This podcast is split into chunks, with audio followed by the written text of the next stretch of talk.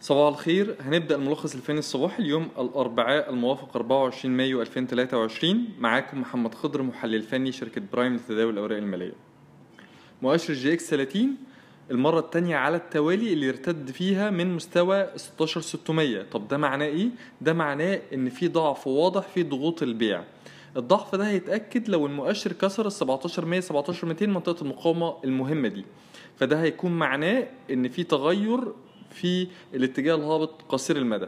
لسه بدري على الكلام ده لما نشوف ال 17100 17200 ولكن الارتداد للمرة الثانية على التوالي دي علامة إيجابية أو بداية ضعف الاتجاه الهابط على المدى القصير. بالنسبة للمؤشر EGX 70 إحنا كنا قلنا قبل كده إن أداؤه آه، هيستمر في الأفضلية وهيكون آه، أداء إيجابي خلال الفترة اللي جاية قلنا إن هو يستهدف ال 3100 على المدى القصير وهو في اتجاهه لل 3100 فما فيش جديد مستهدف عند ال 3100 لا يزال قائم. بالنسبة لملاحظات التداول النهارده أول حاجة عندنا سهم فوري. نظرتنا عليه إيجابية طول ما هو بيتحرك فوق مستوى ال 5 جنيه 30 النظره الإيجابية دي معناها إيه؟ معناها إن هو طول ما هو فوق ال 35 ممكن يعيد اختبار ال 5 جنيه 70 على المدى القصير. حطيناه في تقريرنا الفني اليومي تيك توك مع توصية بشراء الانخفاضات.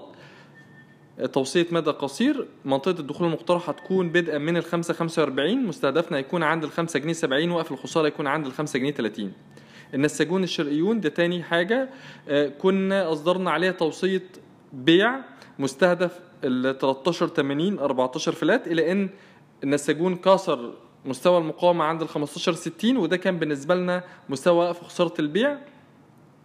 فده معناه إن المستهدف عند 13 80 أصبح لاغي لاغي آه، حققنا نسبة خسارة 4.10 من 10 آه، 4.7 من 10 من 100% بالنسبة لي إيبيكو كسر مستوى دعم مهم. عند ال 25 70 اتغير اتجاهه من الاتجاه الصاعد إلى الاتجاه الهابط. كنا أصدرنا عليه توصية شراء حوالين ال 27 بنصدر عليه النهارده توصية وقف وخسارة مركز شراء. عند ال 25 70 بنسبة خسارة 1.6 من 10 من 100% آه، أخيرا السويدي إلكتريك توصيتنا عليه جني أرباح مركز بيع. إحنا كنا أصدرنا توصية بيع بمتوسط سعر 16 جنيه 80 قرش مستهدف 15 85 حققنا فيه عائد من البيع 5.5% شكرا.